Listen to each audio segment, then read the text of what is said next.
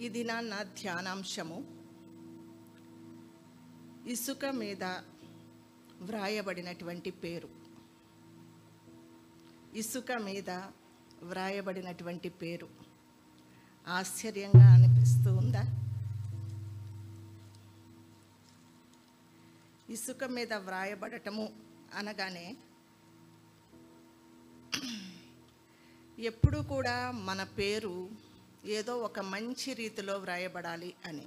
ఈ లోకంలో జీవిస్తూ ఉన్నాము అంటే మనకి అవసరమైనటువంటి ఆధార్ కార్డ్స్ ఉండొచ్చు. Aadhaar card voter ID card కావచ్చు. ఏదో ప్రయాణం చేస్తున్నాము అని అంటే ఆ యొక్క రిజర్వేషన్ చార్ట్లో కూడా మన పేరు ఉండాలి అనేటటువంటిది. పిల్లలు ఎగ్జామ్స్ రాసి రిజల్ట్స్ వస్తున్నాయి అని అంటే ఆ యొక్క పేపర్లో వారి పేరు ఉండాలి అనని. ఎవరైనా సరే వారి పేరు ఒక మంచి ఉన్నతమైనటువంటి స్థానంలో ఉండాలి అని కోరుకుంటూ ఉండేటటువంటిది. కానీ విశ్వాసులముగా మన యొక్క నిరీక్షణ ఏంటి అంటే మన పేరు జీవగ్రంథమందు వ్రాయబడి ఉండాలి. ఎవని పేరైతే జీవగ్రంథమందు వ్రాయబడి ఉండునో వారు మాత్రమే పరలోకంలో ప్రవేశించటానికి అర్హులు అనేటటువంటి మాట మనందరికీ తెలుసు. మరి ఈరోజు ధ్యానాంశంలో ఇసుక మీద వ్రాయబడినటువంటి పేరేంటి? ఒకసారి జ్ఞాపకం చేసుకుందాం. ఇర్మియా గ్రంథము పదిహేడవ అధ్యాయము.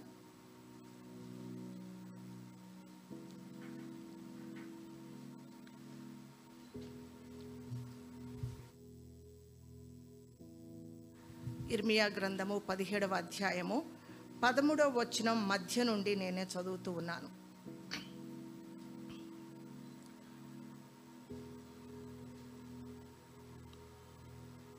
ఇస్రాయేలునకు ఆశ్రయమా? ఎహోవా నిన్ను విసర్జించి వారందరూ సిగ్గునొందుదురు. నా ఎడల ద్రోహము చేయువారు యహోవా అను జీవజలముల ఊటను విసర్జించియున్నారు గనుక. వారు ఇసుక మీద పేరు వ్రాయబడిన వారుగా నుందురు మనం ఈ వాక్యాన్ని గ్రహించినట్లయితే ఎవరి పేరు ఇసుక మీద వ్రాయబడుతూ ఉంటుంది? ఎవరి పేరు జీవగ్రంథమందు వ్రాయబడుతూ ఉంటుంది? అనేది చివరి వరకు మనం వేసుకోవలసినటువంటి ప్రశ్న. ఇసుక మీద వ్రాసినటువంటి పేరుని మనం గమనిస్తే కొంచెం గాలి వచ్చినా లేకపోతే మనుషులు దానిని త్రొక్కినా అలలు వచ్చినా మరలా వెనక్కి వెళ్ళిపోయినా అదంతా ఏమైపోతుంది? కొట్టివేయబడుతుంది. కనబడదు ఇంకా. అటువంటి పేరు రాస్తాను అని చెప్తున్నాడు ఎవరి కొరకు? అంటే జీవ జలముల ఊట అయినటువంటి దేవునిని ఎవరైతే నిర్లక్ష్య పెడతారో ఎవరైతే ఆయన యందు విశ్వాసం ఉంచకుండా ఉంటారో వారందరికీ అటువంటి పేరు రాసేటటువంటి స్థితి.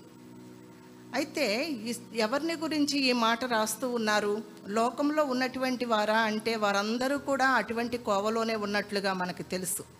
ఈ నాన్న ప్రత్యేకంగా దేవుని సంఘంగా మనం సమావేశమయ్యాము అంటే మన కొరకు వ్రాస్తూ ఉన్నప్పుడు నా పేరు ఎక్కడ ఉంది? అని స్వపరీక్ష చేసుకొనవలసినటువంటి అవసరత మనకు ఎంతైనా ఉంది.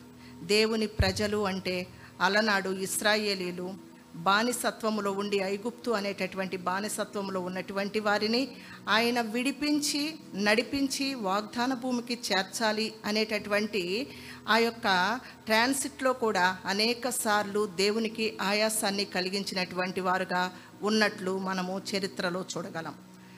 ఆయనను ఆ వారిని బట్టి ఆయన ఏమంటాడో తెలుసా? మీరు నా ప్రజలు అంటాడు నా సొత్తు అంటాడు నా స్వకీయ సాంపాద్యము అంటాడు ఎవరైతే ఆయన మాట వింటూ నడుస్తూ ఉన్నటువంటి వారిలో మన జీవితాలలో కూడా గమనిస్తే పాపము అనేటటువంటి బానిసత్వములో నుండి మనలను యేసుక్రీస్తు ప్రభు తన సొంత రక్ష రక్తాన్నిచ్చి స్వరక్తాన్నిచ్చి కొని మనకి విమోచన క్రయదనముగా ఆయన ప్రాణాన్ని పెట్టి మనల్ని విడిపించి మనల్ని కూడా ఆయన ఏమంటున్నాడంటే నా ప్రజలు మీరు నాయందు నిలిచి ఉన్నటువంటి వారు నేను ఎక్కడికి వెళ్తానో అక్కడికి మిమ్మలను తీసుకొని వెళ్తాను. నా దగ్గర మిమ్మలను ఎల్లప్పుడూ ఉంచుకుంటాను అని చెప్పినటువంటి దేవుడు. అయితే ఈ ప్రజలు ఏం చేశారు? జీవజలముల ఊటనైనటువంటి నన్ను విసర్జించారు అనంటే దేవుణ్ణి ఎక్కడ విసర్జించారు? మనలో ఉన్నటువంటి వారము. అందరము ఆయన విసర్జించుకోకుండా దేవుని యందు భయము భక్తి కలిగి వచ్చేటటువంటి వారంగానే కనబడుతూ ఉంటాం. కానీ ఇదే ఇర్మియా గ్రంథము రెండవ అధ్యాయము పదమూడవ వచనంలో ఒక మాట ఉంది. నా జనులు రెండు నేరములు చేసి ఉన్నారు. జీవ జలముల ఊటనైన నన్ను విడిచి ఉన్నారు.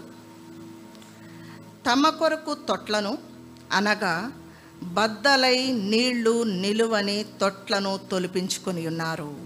ఎవరిని గురించి మాట్లాడుతున్నాడు? నా జనులు. రెండు నేరాలు రెండు మిస్టేక్స్ చేశారంట. ఏంటది? జీవ జలముల ఓటనైన నన్ను విడిచిపెట్టారు. తర్వాత తమ కొరకు తొట్లను అనగా బద్దలై నీళ్ళు నిలువని తొట్లను తొలిపించుకొని ఉన్నారు. ఈ దినాన్న మనం ధ్యానించవలసింది ఏంటి అని అంటే మొట్టమొదటిగా ఈ నేరాలు ఏంటి? ఈ నేరాలలో ఎవరమైనా చేస్తున్నామా ఇటువంటి నేరాలు స్వపరీక్ష చేసుకోవాలి. మొట్టమొదటిది దేవుణ్ణి విసర్జించేటటువంటి స్థితి. మనం విసర్జించినటువంటి వారమైతే దేవుని సన్నిధికి రామే. కానీ వచ్చాము అంటే మనం విసర్జించలేదు అని అనుకుంటున్నామా? చూడండి ఒకసారి. దేవుని కంటే దేనినైనా ఎక్కువగా ప్రేమించిన దేనికంటే దేనికైనా ఒక వ్యక్తికైనా ఒక వస్తువుకైనా ఒక ఉద్యోగానికైనా బిడ్డలకైనా భార్యకైనా భర్తకైనా ప్రామినెన్స్ ఇచ్చిన దేవుడు దానిని ఏమంటున్నాడో తెలుసా? మీరు నాకు విరోధముగా ఉన్నారు నన్ను విసర్జించి ఉన్నారు.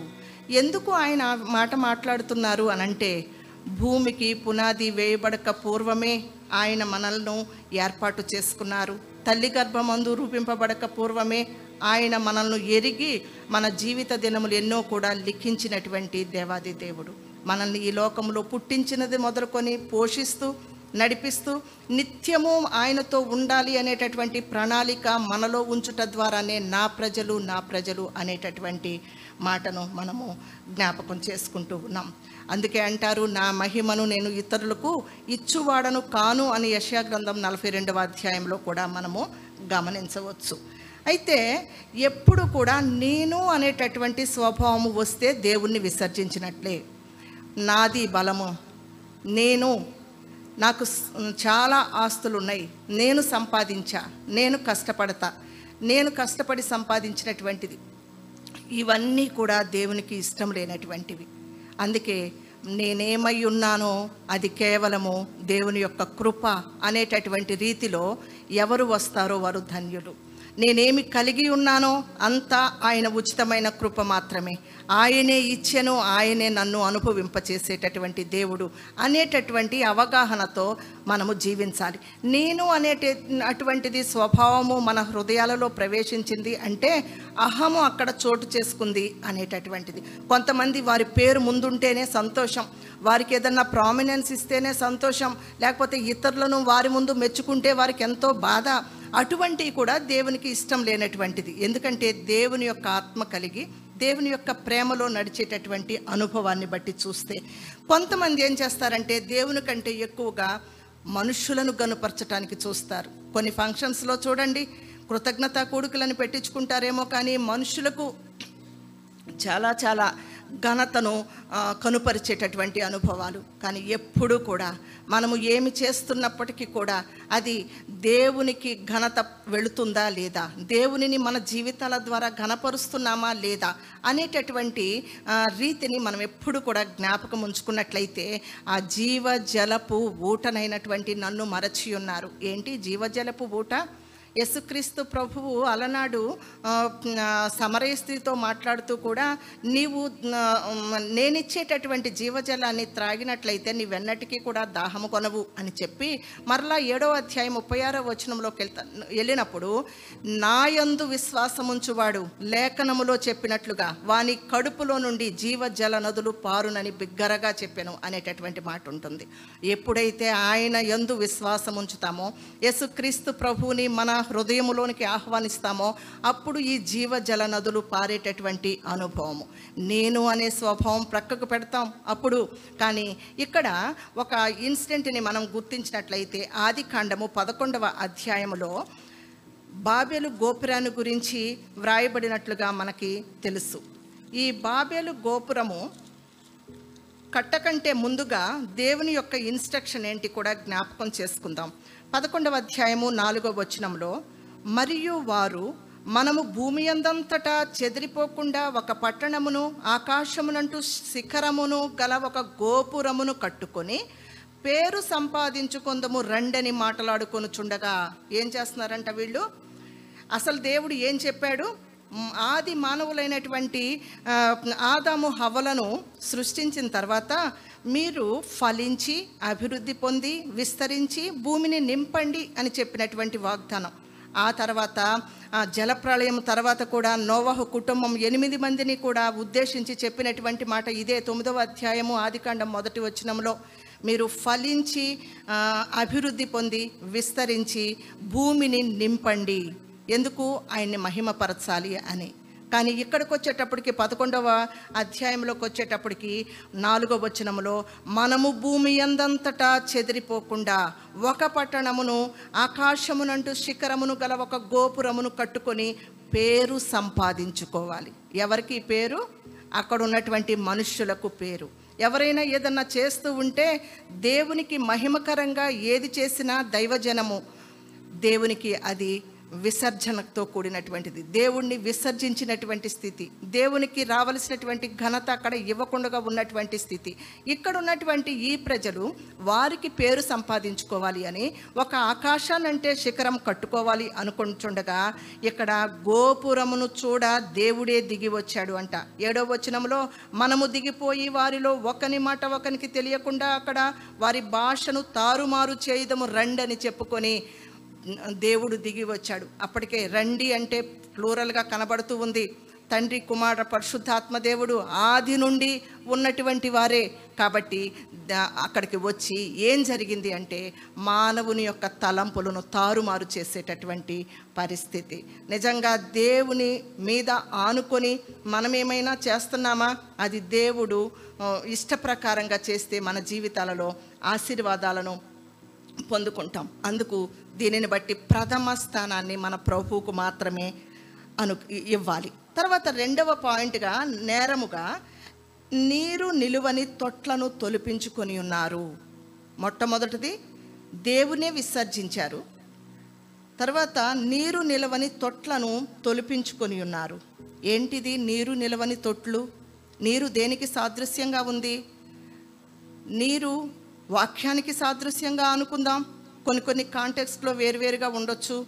ఈ యొక్క తొట్టె హృదయానికి సాదృశ్యంగా అనుకుందాం. హృదయములో వాక్యము నిలిచి ఉండనటువంటి స్థితి. సాతాను ఏం చేస్తాడో తెలుసా?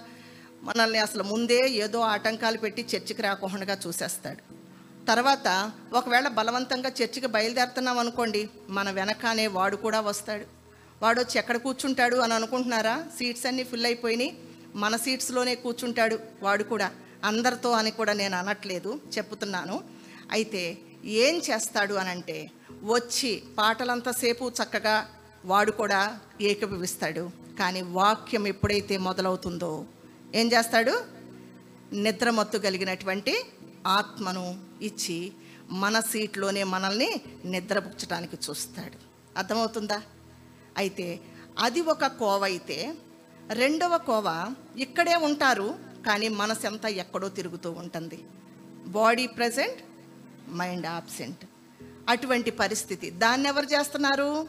సాతానుడే. అంటే ఎక్కడున్నాడు సాతానుడు? అంటే మనతో పాటే వచ్చాడు. ఎక్కడున్నాడంటే మన చేతిలోనే కూర్చున్నాడు. తర్వాత అనాలోచనగా ఉండేటటువంటిది. దిక్కులు చూస్తూ వేరే వేరే వాళ్ళ వైపుకు చూస్తూ ఉండేటటువంటి స్థితిని కల్పిస్తూ ఉంటాడు. కానీ ఎవరైతే వాక్యము పైన ధ్యానం ఉంచుకొని వాక్యాన్ని విని వాక్యాన్ని హృదయంలో పెట్టుకొని వాక్య ప్రకారంగా నా జీవితాన్ని సరిచేసుకుంటే నా దేవునికి ఇష్టమైనటువంటి రీతిలో నా పేరు జీవగ్రంథమందు వ్రాయబడుతుంది అనుకుంటారో అట్టివారు మాత్రం ఆ కోవ వేరుగానే ఉంటుంది. అందుకనే ఇక్కడ లూకాసు వార్తలో ఒక మాట వ్రాయబడి ఉంది. ఆరవ అధ్యాయము నలభై ఐదవ వచనంలో హృదయము నిండియుండు దాన్ని బట్టి ఒకని నోరు మాట్లాడును.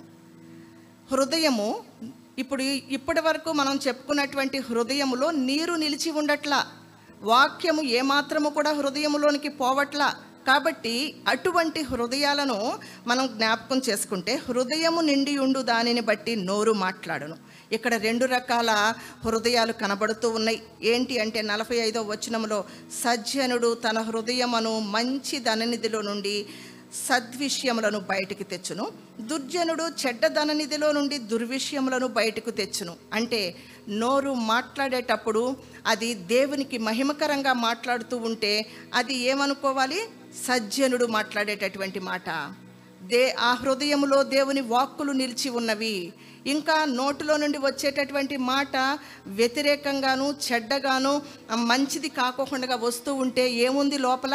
దుర్జనుడు దుర్జనుడు చేసినటువంటి పనిని బట్టి లోపల నుండి దుర్విషయములు బయటికి వస్తున్నాయి అని మనము గమనించవలసినటువంటి వారమై ఉన్నాం. ఎప్పుడైతే సజ్జనులుగా మనం ఉండి మన నోట ఎప్పుడు స్థుతి ఉండి ఆయనకు ప్రథమ ప్రాధాన్యతను ఇస్తూ మన జీవితాలలో ఆయనను కలిగి ఉంటామో ఆయన మన కొరకు కూడా ఒక పేరు వ్రాయించేటటువంటి అనుభవాన్ని ఇస్తానని చెప్తూ ఉన్నారు. యషయా గ్రంథము యాభై ఆరవ అధ్యాయము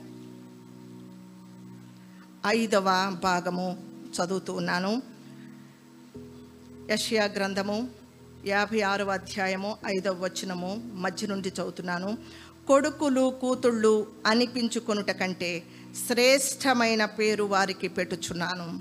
అది కొట్టివేయబడని నిత్యమైన పేరు వారికి పెట్టుచున్నాను. ఏం పేరంట ఇది? శ్రేష్టమైనటువంటి పేరు. కొట్టివేయబడినటువంటి పేరు. సముద్రపు ఒడ్డున ఉన్నటువంటి ఇసుక మీద వ్రాయబడినటువంటి పేరైతే గాలికి లేకపోతే ధూళి వచ్చినప్పుడు నీరు వచ్చినప్పుడు వర్షం పడి వచ్చినప్పుడు కొట్టివేయబడుతుంది. అది కనబడకుండా పోతుంది ఏమో కానీ మనము దేవుని యందు భయభక్తులు కలిగి మన హృదయాన్ని దేవునికి ఇష్టప్రకారంగా జీవిస్తూ ఉంటే మాత్రం మనకు శ్రేష్టమైనటువంటి పేరు ఇస్తాడంట. కొట్టివేయబడని నిత్యమైనటువంటి పేరుని మనకు ఇస్తాను అని చెప్తూ ఉన్నాడు. ఇక్కడ నీళ్ళు నిలవనేటువంటి తొట్టెలు అంటే వాక్యము ఏమాత్రము కూడా వాళ్ళ హృదయములోనికి పోదు. వెళ్తున్నామా అంటే వచ్చే వెళ్తున్నామన్నట్లుగా వస్తూ ఉంటారు దేవుని మందిరానికి.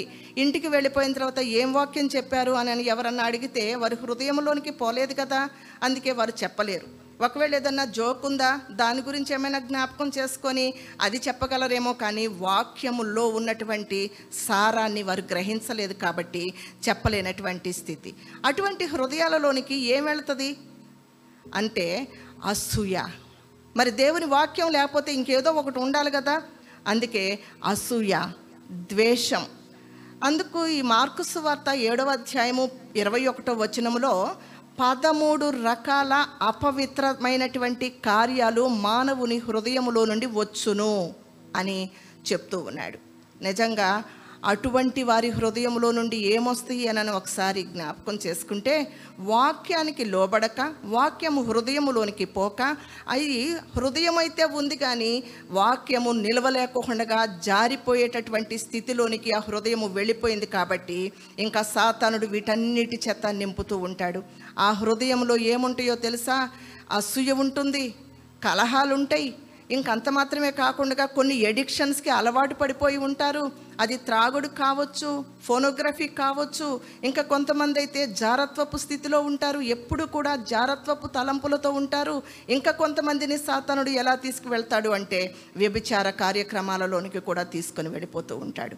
ఒకవేళ దైవజనమ ఇక్కడ ఉన్నటువంటి వారిలో ఎవరికైనా ఈ వాక్యము సంధిస్తూ ఉన్నట్లయితే ఈ దినాన్నే టైం ఎక్కువ లేదు. మనం అనుకుంటాం నేడే రక్షణ దినము. ఏది నాన్న ప్రభు వస్తారో రెప్పపాటున మనకు తెలియదు కాబట్టి మన జీవితాలను సరిచేయటానికి ప్రభు ఎంతగానో మన కొరకు ఆయన అంగలారుస్తూ ఉన్నారు చేతులు చాపుతూ ఉన్నారు. కాబట్టి ఏం చేయాలి? మనకున్నటువంటి ఈ యొక్క హృదయములో కలుషితం ఉంది ఆ హృదయంలో పాపము ఏలుతూ ఉంది. కాబట్టి వాక్యము పోవడం లేదు వాక్యము నిలిచి ఉండడం లేదు. ఆ యొక్క జీవితాన్ని ఫలభరితమైనటువంటి స్థితిలో మార్చి పరలోక రాజ్యానికి స్వతంత్రింప చేయటలేదు. కాబట్టి ఏం చేయాలి?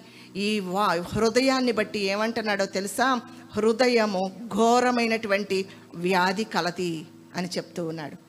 ఈ లోకంలో ఎన్ని రకాల వ్యాధులైనా ఉండొచ్చేమో కానీ ఈ హృదయానికి పట్టినటువంటి వ్యాధి అన్ని వ్యాధుల కంటే భయంకరమైనది. అవి బాగు చేయగలవారేమో కానీ డాక్టర్స్ ఏ డాక్టర్స్ కూడా ఈ యొక్క హృదయాన్ని బాగు చేసేటటువంటి స్థితి లేదు. ఈ హృదయము అంత ఘోరమైనటువంటి వ్యాధి కలిగింది కాబట్టి ఏమంటున్నారు? దేవుడు నీ హృదయాన్ని నాకివ్వు. చూడండి నీ హృదయాన్ని నాకివ్వు అని చెప్తూ ఉన్నాడు. మనం హృదయాన్ని ఇవ్వకంటే ముందుగానే మళ్ళీ ఒక ఇన్స్ట్రక్షన్ సామెతల గ్రంథం నాలుగవ అధ్యాయము ఇరవై మూడవ వచనములో అన్నిటికంటే ముఖ్యముగా నీ హృదయమును భద్రపరుచుకో. మన శరీర అవయవాలలో అంటండి నిజంగానే గుండె ఆగిపోతే మనిషి ఏమైపోతాడు? చనిపోతాడు కదా ఈ హృదయము ఎంత ప్రాముఖ్యమైందో ఆ హృదయాన్ని భద్రపరచుకో అని చెప్తున్నాడు. ఈ అవయవాలలో ఇంకొకటి ఉందంట దానిని కూడా భద్రపరచుకోమని చెప్తున్నాడు. ఈ రెండు సక్రమంగా ఉంటే మన పేరు ఆ యొక్క ఇసుక మీద వ్రాయబడినటువంటి పేరుగా కాక మన పేరు జీవగ్రంథమందు వ్రాయబడినటువంటి పేరుగా మార్చబడుతుంది. ఎవరి పేరైనా ఇసుక మీద వ్రాయబడాలని కోరుకున్నటువంటి వారు ఎవరైనా ఉంటే ఒకసారి చెయ్యెత్తి హలెలుయా చెప్తామా? హాలేలుయా అంటే చైర్స్లో కూడా వచ్చి కూర్చున్నాడా? సరే మంచిది. ముందుకు వెళ్ళిపోదాం. అయితే ఇక్కడ హృదయము భద్రముగా కాపాడుకునుము. చదువు చదువుదామమ్మా ఆ యొక్క మాట? సామెతల గ్రంథము నాలుగవ అధ్యాయము. అన్నిటి కాబట్టి అన్నిటికంటే ముఖ్యముగా నీ హృదయమును భద్రముగా కాపాడుకునుము. దేనిని భద్రంగా కాపాడుకుంటామమ్మా? మొన్న ఒక దగ్గరికి మ్యారేజ్కి వెళ్ళాం. అయితే ఎవరో వాళ్ళు రిలేటివ్స్ పైకి ఫోటోలు దిగటానికి ఆ పెళ్ళికొడుకు అక్కని ఫోటోలు దిగటానికి రమ్మంటంటే బ్యాగ్ వదిలిపెట్టట్ల. మేము వెనకే కూర్చున్నాం. అయితే ఎందుకు వదిలిపెట్టట్లేదు అంటే ఇవ్వక బరువు అవుతుంది కదా అని ఆ అమ్మాయి అంటన్నా లేదమ్మా ఇందులోనే ఉంది బంగారం అంతా. అంటే ఏం కాపాడుకుంటుంది? బ్యాగ్ కాపాడుకుంటుంది. తర్వాత బీరువా తాళాలు కాపాడుకుంటాం. డబ్బులుంటే కాపాడుకుంటాం. విలువైన వస్తువులుంటే కాపాడుకుంటాం. కానీ ఈ ఘోరమైనటువంటి వ్యాధి కలిగినటువంటి ఈ హృదయాన్ని కాపాడుకోవటం చేత కావట్లేదు కాబట్టి ఘోరమైన వ్యాధి గలది. దానిని గ్రహింపగలవాడెవడు? ఎవరు గ్రహిస్తున్నారు? గ్రహించినటువంటి వాళ్ళం మాత్రమే దేవుని పాదాల దగ్గరికి రాగలుగుతూ ఉన్నాం. కాబట్టి దీనిని తీసుకొని వెళ్ళి ఎక్కడ పెట్టాలి? దేవుని యొక్క చేతిలో మనము పెట్టవలసినటువంటి వారమై ఉన్నాము. మనము కొన్నిసార్లు ఏం చేస్తారో తెలుసా? వాక్యాన్ని విన్న తర్వాత నాకున్నటువంటి పరిస్థితి అంతటిని నేను విడిచిపెట్టుకోవాలి. సమయం చాలా తక్కువగా ఉంది. నేను కూడా పరలోకానికి చేర్చబడాలి అనేటటువంటి దానితో ఈ దినము నుండి ఒక నిర్ణయం తీసుకోవాలి. లేకపోతే జనవరి ఫస్ట్ నుంచి ఒక నిర్ణయం తీసుకోవాలి. కానీ తీసుకున్న దాని మీదట నిలవబడుతూ ఉన్నారా? చాలామంది తప్పిపోయే అనుభవాలలోనికి వెళ్ళిపోతున్నారు. మన వల్ల కావడం లేదు అనుకున్న దాన్ని ఏం చేయాలి? దేవుని దగ్గరికి మాత్రమే. అందుకే పౌలు భక్తుడు కూడా ఆ యొక్క సంఘాన్ని ఉద్దేశించి రోమా పత్రిక ఏడవ అధ్యాయంలో ఒక మాట చెప్తూ ఉన్నారు. రోమా పత్రిక ఏడవ అధ్యాయము పదిహేనవ వచనము పద్దెనిమిదవ వచనం నేనే చదువుతున్నాను. నేను చేయ నిశ్చయించున్నది చేయక ద్వేషించున్నదియే చేయుచున్నాను. తర్వాత పద్దెనిమిదవ వచనములో మేలైనది చేయవలనను కోరిక నాకు కలుగుచున్నది కానీ దానిని చేయుట నాకు కలుగటలేదు. అంటే మనం కూడా అదే కోవలో ఉన్నాం. చేయాలనుకుంటున్నాం చేయలేకపోతున్నాం. అబద్ధం ఆడకూడదు అనుకుంటున్నాం. గబక్కన అబద్ధాలు ఆడేస్తూ ఉన్నారు. పాపము చేయకూడదు అనుకుంటున్నారు. సాతనుడు యొక్క కుయుక్తి ద్వారా లాగబడి పాపం నాకు బానిసలైపోతూ ఉన్నారు. ఇటువంటి సందర్భంలో ఏం చేయాలి అనంటే నా కుమారుడా నీ హృదయమును నాకిమ్ము నా కుమార్తె నీ హృదయమును నాకిమ్ము అని ఈ యొక్క సామెతల గ్రంథకర్త ఇరవై మూడవ అధ్యాయం ఇరవై ఆరో వచనంలో చెప్తూ ఉంటే మనము తీసుకొని వచ్చి ఆయన చేతిలో పెడుతూ ఉన్నామా? మనము ఆయన చేతిలో మన హృదయాన్ని పెట్టినట్లయితే శిల్పియు నిర్మాణకుడు.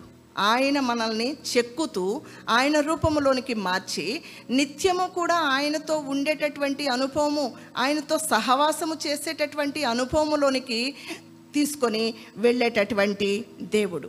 ఇందాక మనం చదువుకున్నటువంటి దానిలో నిత్యమైన పేరు పెడుతున్నాడు అంటే అక్కడ ఉన్నటువంటి మాట ఆయనతో హత్తుకొని జీవించేటటువంటి వారికి మాత్రమే ఆ పేరు. ఆయనతో సహవాసము చేసేటటువంటి వారికి మాత్రమే ఆ పేరు. ఆయనతో కలిసి అంటుగట్టబడేటటువంటి అనుభవంలో ఉండేటటువంటి వారికి ఆ పేరు. ఇంకా ఆయన చిత్తమేంటో గుర్తెరిగి ఆయన చిత్తానుసారంగా మన జీవితాన్ని నెరవేర్చుకుంటానికి మనము తల వంచేటటువంటి అనుభవంలోనికి రావాలి. ఈ హృదయాన్ని తీసుకొని ఎక్కడికి తీసుకొని రమ్మంటున్నాడు? నా కుమారుడా నా కుమార్తె నీ హృదయాన్ని నాకివ్వు. నా చేతిలో దాన్ని పెట్టుకున్నట్లయితే ఇప్పటి వరకు వాక్యము లోపలికి పోకుండగా జీవితము సరిలేకుండగా పాపముతో నింపబడి ఉన్నావా? నేను నిన్ను బాగు చేస్తాను. నేను నిన్ను మరలా కడతాను అని చెప్పు చెప్పుతూ ఉన్నటువంటి మాట. ఈ యొక్క సొలోమోను ఎన్ని రాశాడు? మూడు గ్రంథాలను వ్రాసినట్లుగా అనేక కీర్తనలు వ్రాసినట్లుగా తెలుసు. ఆయనకు ఒక పేరుంది. ఏంటి అంటే జ్ఞాని అయినటువంటి సొలోమోను. కానీ జ్ఞాని అయినటువంటి సొలోమోనే ఏమంటున్నాడో తెలుసా? చివరి దినాలలో అన్య స్త్రీలను వివాహము చేసుకున్న తర్వాత అన్య దేవతల వైపు త్రిప్పబడి ఆయన చేస్తున్నటువంటి పనులను బట్టి మరలా రిపెంట్ అయ్యి దేవుని దగ్గరికి వచ్చి ఇరవై నాలుగవ అధ్యాయము మొదటి వచ్చినములో యహోవా చేతిలోనే నేను నా హృదయాన్ని పెట్టేస్తాను. నా చేతిలో ఉంటే నా దగ్గర ఉంటే అది ఏమాత్రము కూడా మంచి మార్గంలో నడిపించబడేది కాదు. కాబట్టి యహోవా చేతిలో పెడతాను అని. యహోవా చేతిలో రాజు హృదయము నీటి కాలువల వలె ఉన్నది. ఆయన తన చిత్త వృత్తి చొప్పున దానిని త్రిప్పును. ఆయన చిత్త ప్రకారం దేవుని యొక్క ఉద్దేశం ప్రకారం దానిని తిప్పినట్లయితే మన జీవితాలకు ఆశీర్వాదకరం. అదే మన హృదయాన్ని మన దగ్గరే ఉంచుకుంటే మన హృదయము నానా విధాలుగా చెడులోనికి దిగజార్చబడేటటువంటి రీతి కలుగుతూ ఉంది కాబట్టి రాజైన సొలోమోనే అంటున్నాడు నా హృదయాన్ని తీసుకొని వచ్చి రా యహోవా దేవుని యొక్క హస్తాలలో పెట్టేస్తాను. ఆయన హస్తాలలో ఉన్నంత వరకు కూడా నా హృదయంలో నుండి ఏ మాటలు వచ్చినప్పటికీ అవి జీవధారల వలె మాట్లాడే అనుభవంలోనికి వెళతాను. జీవజలపు ఊటనైనటువంటి ఆ ఊటను నా హృదయంలో నుండి ప్రవహింపచేసి అనేకులను నీతి మార్గంలోనికి నడిపించగలిగే అర్హతను నేను పొందుకుంటాను అని చెప్తూ ఉన్నాడు. ఎప్పుడైతే ఈ హృదయాన్ని తీసుకొని వెళ్ళి దేవుని హస్తాలలో పెడతామో అప్పుడు ఏం చేస్తాడు? హెబ్రి పత్రిక నాలుగవ అధ్యాయము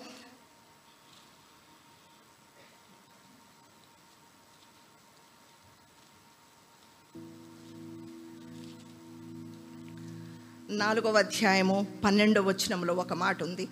ఎందుకనగా దేవుని వాక్యము ఈ వాక్యము హృదయములోనికి పోవాలి. ఈ వాక్యము హృదయము లోపల ఉన్నటువంటి ప్రతి విధమైన కలుషితమైనటువంటి స్థితి అపవిత్రమైనటువంటి స్థితిని తీసి పాడవేయాలి అని అంటే ఏం చేయాలి? ఎందుకనగా దేవుని వాక్యము సజీవమై బలము గలదై రెండంచులు గల ఎటువంటి ఖడ్గము కంటెను వాడిగా ఉండి ప్రాణాత్మలను కీళ్ళను మూలుగను విభజించునంతగా అంత మటుకు దూరుచు హృదయము యొక్క తలంపులను ఆలోచనలను శోధించును. హృదయము లోపలికి వెళ్ళిపోతుంది. ఎట్లాంటిది ఇది? దేవుని వాక్యము రెండంచులు కలిగినటువంటి ఖడ్గము కత్తి వంటిది. అందుకే మనము కట్ చేసుకునేటటువంటి కత్తికి ఒక్కంచు మాత్రమే ఉంటుంది. కానీ ఈ వాక్యానికి రెండంచులు. ఏంటి అంటే బోధించే బోధకుని కూడా సరిచేయగలదు బోధ వినేటటువంటి వారిని కూడా సరిచేయగలదు ఈ వాక్యం.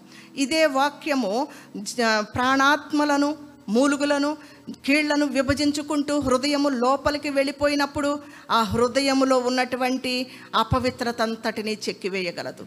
దుష్టత్వాన్నంతటిని కట్ చేసేయగలదు. అదేవిధంగా రెండవ అంచు కూడా అప్పటి వరకు ఈ పరిస్థితులను బట్టి దాగి ఉన్నటువంటి ఆ యొక్క ఆత్మీయ స్థితిని కోల్పోయినటువంటి స్థితిని ఆత్మీయంగా కూడా ఎదిగింప చేయగలదు. ఆత్మ నడిపింపు ప్రకారంగా నడిపించటానికి రెండవ కోణము అంటే ఒక వ్యక్తిలోనే ఈ యొక్క వాక్యము దూరుకొని వెళ్ళిపోతూ ఉన్నప్పుడు హృదయము లోపలికి దూరి అది ఏం చేస్తూ ఉంది అనంటే తలంపులను ఆలోచనలను కూడా పరిశీలించగలిగేటటువంటిది.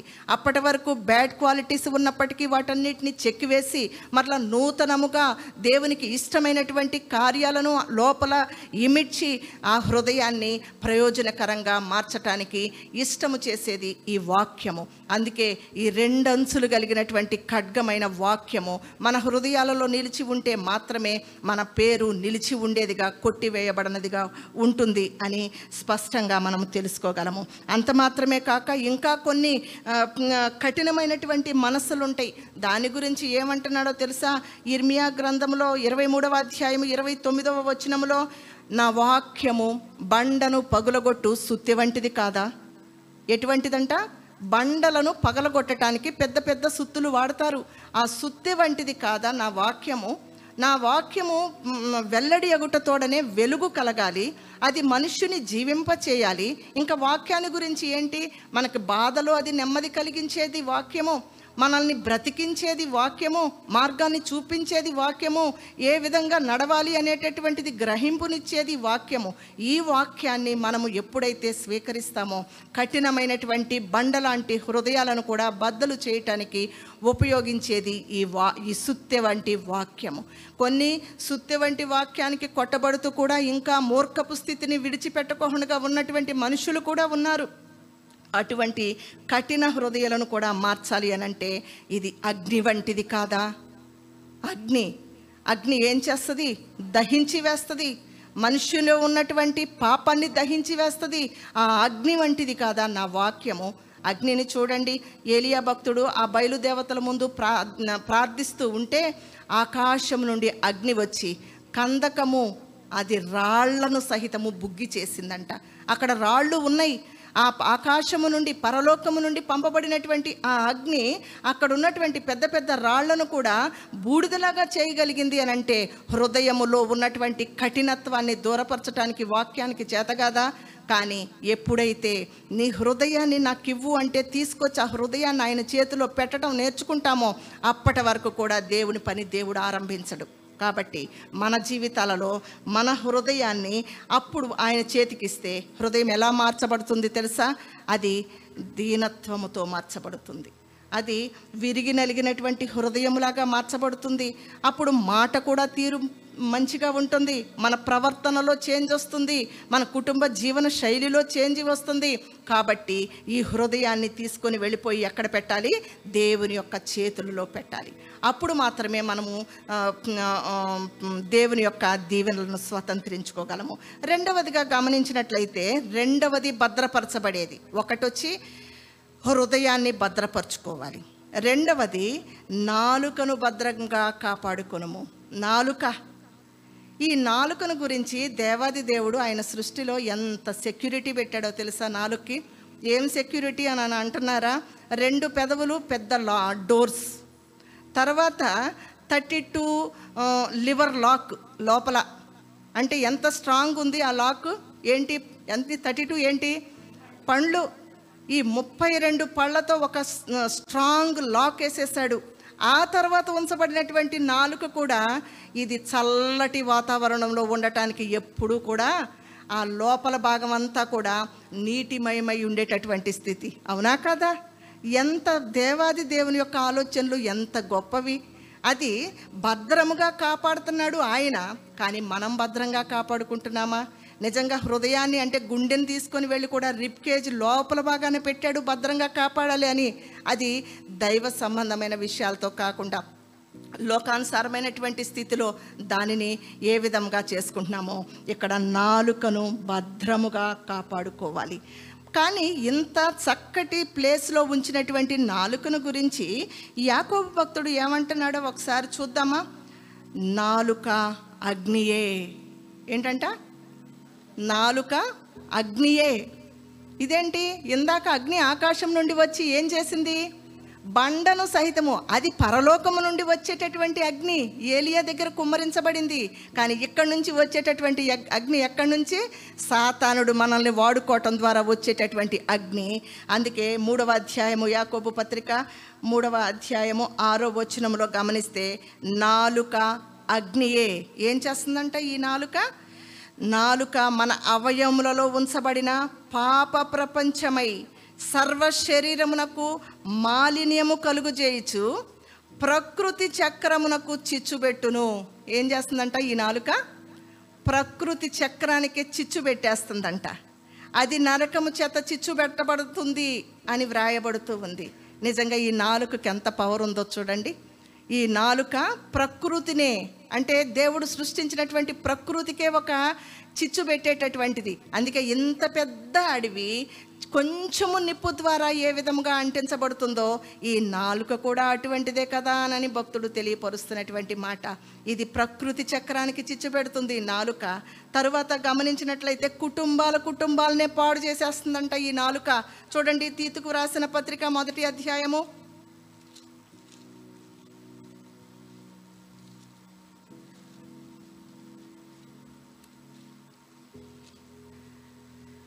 పదకొండవ వచనం. వారి నోళ్ళు మూయింపవలెను. అట్టివారు ఉపదేశింపకూడని వాటిని దుర్లాభము కొరకు ఉపదేశించుచు మాటలాడకూడనటువంటి మాటలను మాటలాడుచు వ్యర్థమైన వ్యర్థ సంభాషణ చేస్తూ ఏం చేస్తున్నారంట? కుటుంబాలను కుటుంబాలనే పాడు చేయుచున్నారు అని వాక్యం సెలవిస్తూ ఉంది. మన మాట ద్వారా ఒకరికి ఆశీర్వాదం కలుగుతూ ఉందా? మన మాట ద్వారా కుటుంబాలలో చిచ్చు పెట్టేటటువంటి స్థితి వస్తుందా? ఏమి మాట్లాడుతూ ఉన్నాము? నిజంగా మొట్టమొదటగా మనం నేర్చుకున్నది ఏంటి అంటే హృదయము నిండిన దాన్ని బట్టి నోరు మాట్లాడును. హృదయంలో ఉన్నటువంటి కక్ష చేత మాట్లాడుతూ ఉంటే కక్ష చేత మాట్లాడేటటువంటి మాట బయటికి వస్తుంది. నీ హృదయం అంతా కూడా దైవత్వముతో నింపబడి ఉన్నట్లయితే దేవుని గురించినటువంటి మాటలు ఆదరణకరమైన మాటలు మా ప్రార్థన సహితమైనటువంటి మాటలు మన నోటిలో నుండి బయటికి వచ్చేటటువంటి స్థితి. ఈ యొక్క నాలుక అగ్నియే అని చెప్పుతూ ప్రకృతి చక్రాన్నే చిచ్చుబెట్టేసేటటువంటిది కుటుంబాలు కుటుంబాలనే పాడు చేసేటటువంటిది. అందుకే మానవులు మాట్లాడేటప్పుడు ఎంత జాగ్రత్తగా మాట్లాడాలి దైవజనులు మాట్లాడేటప్పుడు ఎంత జాగ్రత్తగా ఉండాలి అని గమనింపుతో మాట్లాడాలి. మనుష్యులు పలుకు ప్రతి వ్యర్థమైనటువంటి మాటకు తీర్పు దినాన్న లెక్కప్ప చెప్పవలెనంట. మత్తైసు వార్త పన్నెండవ అధ్యాయం ఇరవై ముప్పై ఆరో వచనం సెలవిస్తుంది. మనము పలికేటటువంటి ప్రతి మాట కూడా మనము పలికేటటువంటి సంభాషించే ప్రతి సంభాషణ ఈ దినాలలో ఫోన్స్ ఒకటి వచ్చేసినాయి అండి. ఆ ఫోన్స్లో మాట్లాడేటటువంటి మాటలు ఎక్కువ percent eighty five ninety percent కూడా వ్యర్థత. దానిని గురించి అంతా కూడా లెక్క రాసుకొని దేవుడు ఉంటే దానికి తీర్పు దినాన్న ఆ సిగ్గుపడవలసినటువంటి పరిస్థితి ఏర్పడుతుంది. కాబట్టి మన సంభాషణ ఏ విధంగా ఉంది? మన మాట తీరు ఏ విధంగా ఉంది? మన హృదయములో ఏమి కలిగి మనము మాట్లాడటానికి చూస్తూ ఉన్నాం? ఇంకా దుష్టత్వాన్ని మాత్రమే ప్రేమిస్తూ మాట్లాడేటటువంటి జీవితంలో ఉన్నట్లయితే దేవుడు ఏ మాత్రము కూడా సంతోషించేటటువంటి దేవుడు కాదు. ఇప్పుడు ఈ రెండిట్లో మన హృదయాన్ని సరి చేసుకోకుండా భద్రంగా కాపాడుకోకుండా మన నాలుకను భద్రంగా కాపాడుకోకుండా ఉంటే మన పేరు ఎక్కడ వ్రాయబడి ఉంటుంది అనని మనం నిర్ధారించుకోవాలి. ఇసుక మీద వ్రాయబడినటువంటి పేరు వలె మాత్రమే ఉండి ఆ ఇసుక మీద ఉన్నటువంటి పేరు ఏ విధంగా కొట్టివేయబడుతుందో మన పేరు కూడా కొట్టివేయబడుతూ ఉండేటటువంటి అనుభవము. అందుకే చక్కగా దేవుని యందు భయభక్తులు కలిగినటువంటి వారు మాట్లాడుకుంటూ ఉంటేనంట దేవుడు ఆకాశము నుండి చెవియొగ్గి విని వారి కొరకు ఒక జ్ఞాపకార్థ గ్రంథాన్ని రాసి దా దానిలో సంతోషించేటటువంటి మాటలన్నిటినీ రాస్తాడంట. చూడండి మలాకి గ్రంథము మూడవ అధ్యాయము.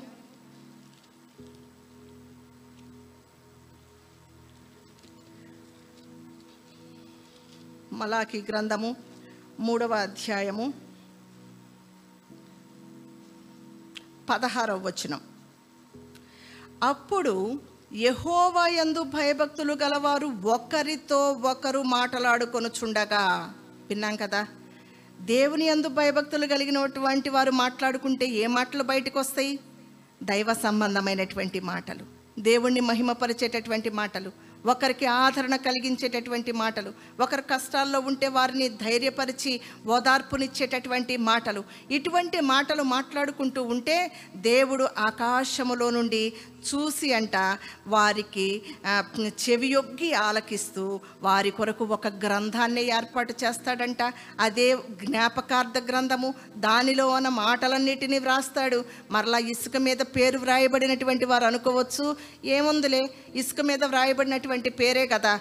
పోతుంది. తర్వాత కదా చూసుకుందాము. కానీ దైవజనమ? ఈ వాక్యాలు మాత్రం ఒట్టి కాదు. భూమి ఆకాశము నశించిపోతుంది భూమి ఆకాశము ఉండకుండా పోతుందేమో కానీ ఆయన మాటలు మాత్రం ఎప్పటికీ కూడా నిరర్థకము కానెరవు. పొల్లైనను ఒత్తైనను కూడా పోదు కాబట్టి ఎవరైతే దేవుని యందు భయభక్తులు కలిగి ఉంటారో అట్టి వారి యొక్క పేర్లు జీవగ్రంథమందు వ్రాయబడుతూ ఉంది. ఎవరైతే దేవుని యొక్క వాక్యాన్ని నిర్లక్ష్యం చేస్తూ దేవుని సన్నిధికి వస్తున్నాం అన్ని ప్రార్థనలో పాల్గొంటూ ఉన్నాం భక్తి చేస్తున్నాం మా జీవితం బయట బయటే లోపలిది లోపలే అనుకునేటటువంటి వ్యక్తిత్వాలతో ఉన్నట్లయితే దేవుడు ఇదే నాన్న మనతో మాట్లాడుతూ ఉన్నటువంటిది. నీ హృదయాన్ని ఇప్పటికైనా నాకు ఇస్తావా? నీ హృదయాన్ని నాకు ఇస్తే నేను దానిని బాగు చేసి నా యొక్క ఆత్మచేత నింపి నిన్ను ఒక ప్రయోజకుడిగా ప్రయోజకురాలుగా చేసి నా యొక్క జీవ గ్రంథంలో నీ పేరు ఎప్పటికీ చెరిగిపోనటువంటిది తుడిపి వేయబడినటువంటి పేరుని నీకు ఇవ్వాలని ఆశిస్తూ ఉన్నాను కదా. నీ ఇస్తావా అని అడిగేటటువంటి పరిస్థితిలోనికి మనము వెళ్ళాలి. అందుకే ఇక్కడ చెప్తూ ఉన్నాడు జీవ గ్రంథంలో మన పేరు రాయబడితే మాత్రమే నిత్య జీవాన్ని పొందుకుంటాం. అందుకే చూ- చూడండి ప్రకటన గ్రంథము.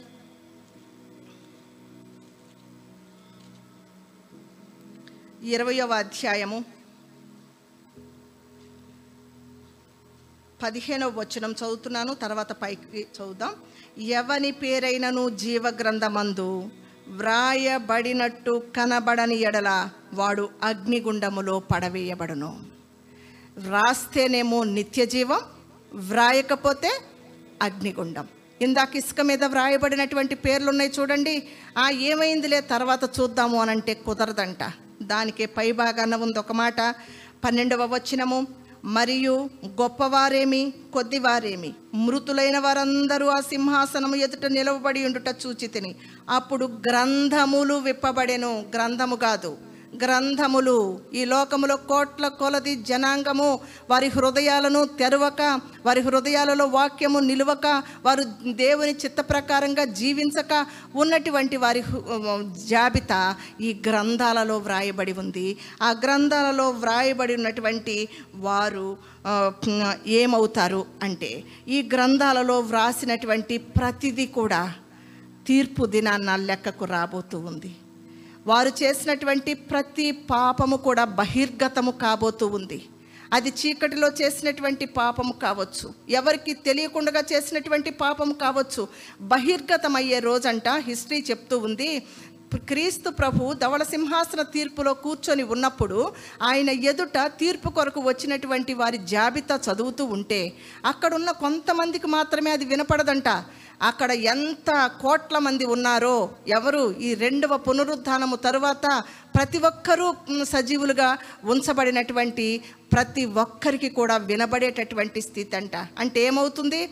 నీవు చీకటిలో చేయబడిన నీవు అంధకారంలో చేసినటువంటి ప్రతి పాపము కూడా బహిర్గతము చేయబడుతూ ఉంది. అంధకారంలో చేసిన ప్రతి క్రియ కూడా ప్రతిఫలాన్ని పొందుకోబోతుంది. ఎటువంటి ప్రతిఫలం? ఉగ్రత అనేటటువంటి ప్రతిఫలం. జాగ్రత్తగా ఉండొద్దా? అందుకే మనల్ని మనం స్వపరీక్ష చేసుకుందాం. ఈ దినాన్న నా పేరు ఇసుక మీద వ్రాయబడినట్లుగా ఉందా? ఇంకా దేవుని సన్నిధికి వస్తున్నానంటే వస్తున్నాను వెళుతున్నానంటే వెళ్తున్నాను. ఎంతవరకు ఆయనతో కనెక్ట్ అయి ఉన్నాను? ఎంతవరకు ఆయనతో సహవాసం చేస్తూ ఉన్నాను? ఆయనను హత్తుకొని జీవిస్తూ ఉన్నట్లయితే నా పేరు నిత్యము నిలిచి ఉండేటట్లుగా ఉంటుంది. లేకపోతే ఇసుక మీద వ్రాయబడినట్లుగా ఉంటుంది కాబట్టి ఇకనైనా నా హృదయాన్ని తీసుకుని వెళ్ళి దేవుని యొక్క చేతుల్లో పెడతాను. ఇకనైనా నా నాలుకను నేను క్రమపరుచుకుంటూ అది కూడా తీసుకొని వెళ్ళి నా నా దేవుని చేతుల్లో పెడతాను. ఏ పరిస్థితి అయినా మనల్ని మనము ప్రతిష్ఠించుకుంటే ఆయన చేతుల్లోనికి ఆయన యొక్క కృపను పొందుకుంటాం. ఆయన కృప ద్వారా అనుగ్రహించబడేటటువంటి నిత్యత్వములోనికి ప్రవేశిస్తాం. లేకపోతే మన జీవితాలు ఏమవుతాయో ఏమవుతున్నాయో ఏమవ్వబోతూ ఉన్నాయో దేవుడు ఇది నాన్న స్పష్టంగా మాట్లాడారు కాబట్టి మనల్ని మనం సరి చేసుకుందాం మన జీవితాలను సరి చేసుకుందాం మన కుటుంబాలను భద్రపరుచుకుందాం భద్రత అనగానే ఈ స్పెట్స్. వారం రోజుల నుంచి టైం లేక నేను షాప్కి వెళ్ళలేకపోతున్నాను. ఎప్పుడు ఒక గ్లాసు ఊడిపోయి బయటికి పడిపోతూ ఉంది. అయితే ఎప్పుడు పడిపోతుందా? ఆ పడిపోతే నేను బైబిల్ చదవటానికి కానీ నడవటానికి కానీ పని చేసుకోవడానికి కూడా ఆస్కారం లేదు. నేను ఎటు వెళ్తున్నా కానీ దాన్ని భద్రంగా కాపాడుకుంటున్నా. తీసేటప్పుడు పెట్టేటప్పుడు కూడా చాలా జాగ్రత్తగా. ఒక స్పెట్సే నేను ఎంత జాగ్రత్తగా ఉంటున్నానే వెళ్ళి మార్చుకోగలిగిందే కానీ మన హృదయము ఆయన హస్తాలలో భద్రత లేకపోతే మన హృదయములోనికి ఆయన వాక్కులు ప్రవేశించి ఆ వాక్కులు ప్రతిఫలాన్ని మన జీవితాన్ని మార్చి నిత్యత్వం కొరకు మార్గాన్ని చూపించకపోతే ఎందుకు మన హృదయాన్ని భద్రపరిచేది? చూడండి మన హృదయాన్ని తీసుకొని వెళ్ళి దేవుని చేతుల్లోనికి పెడదాం. మన నాలుకను తీసుకొని వెళ్ళి మన నోటిని తీసుకొని వెళ్ళి మన ఆలోచనలు అన్నిటినీ ఆయన చేతుల్లోకి పెడితే ఆయనే సమర్థుడు సమస్తాన్ని మంచి రీతిలో చేసి మనలను నిత్యరాజ్యంలోనికి ప్రవేశింపగలిగినటువంటి దేవుడు కాబట్టి ఈ వాక్యాన్ని విన్నటువంటి మనందరి పేర్లు కూడా నిత్యము నిలిచి ఉండేటటువంటి పరలోకములో ఉన్నటువంటి జీవ గ్రంథములో వ్రాయబడాలి. ఏ ఒక్కరి పేరు కూడా విడిచిపెట్టబడడానికి వీలు లేదు. ఏ ఒక్కరి పేరు కూడా ఇసుక మీద వ్రాసినట్లుగా కనబడటానికి వీలు లేకుండా ఈ దినము నుండి మనల్ని మనం సంసిద్ధపరచుకుందాం. అట్టి కృప దేవుడు మనకు అనుగ్రహించి నడిపించును కాక